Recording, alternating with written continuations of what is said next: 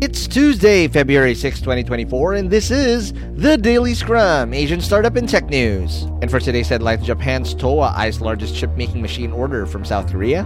IFC invests $56 million in global IME bank to bolster gender and climate financing in Nepal. And Singapore-based electric vessel startup Pyxis secures $3.35 million seed funding. And this Daily Scrum is brought to you by Sprout Solutions, the largest B2B SaaS provider in the Philippines. Enhance your productivity with Sprout's streamlined HR and business processes and revolutionize your operations today. And also brought to you by DragonPay, the pioneer in alternative payments in the Philippines. DragonPay is the reigning FinTech of the Year in 2023's Philippine FinTech Festival. Sign up now at dragonpay.ph. And from Japan, Japanese chipmaker Towa Corporation sets its sights on securing the largest order of chip-making machinery from South Korea. The company is positioning itself to provide crucial equipment for South Korea's semiconductor industry, a market dominated by giants like Samsung Electronics. This move signals a strategic shift in the region's technology supply chain as Japanese firms seek to tap into South Korea's booming demand for advanced semiconductor production tools. Towa's ambition to secure significant order highlights the intensifying competition among global players in the semiconductor manufacturing ecosystem. The potential deal not only showcases Japan's endeavor to maintain its relevance in the highly competitive tech industry, but also also underscores the growing interdependence among key players in the Asian tech sector. This bold move by Towa Corporation is likely to impact the dynamics of semiconductor equipment markets, offering a glimpse into the evolving landscape of technology collaboration and competition in the region. And from Nepal, we have a funding alert.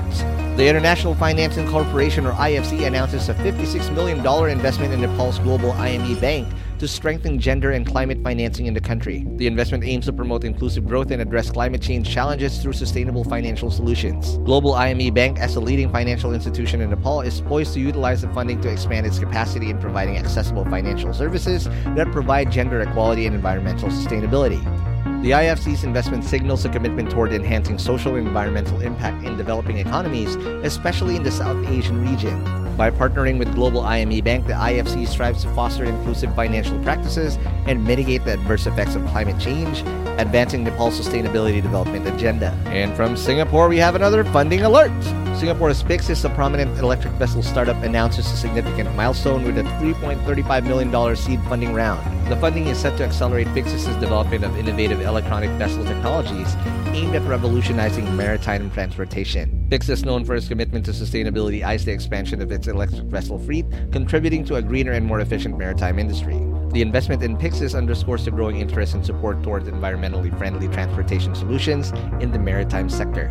With Singapore emerging as a hub for maritime innovation, Pyxis' success in securing seed funding reflects a strong potential and demand for electric vessel technologies in the global market. Funds raised are expected to fuel Pyxis' ambition to establish itself as a key player in the evolving landscape of sustainable maritime transportation.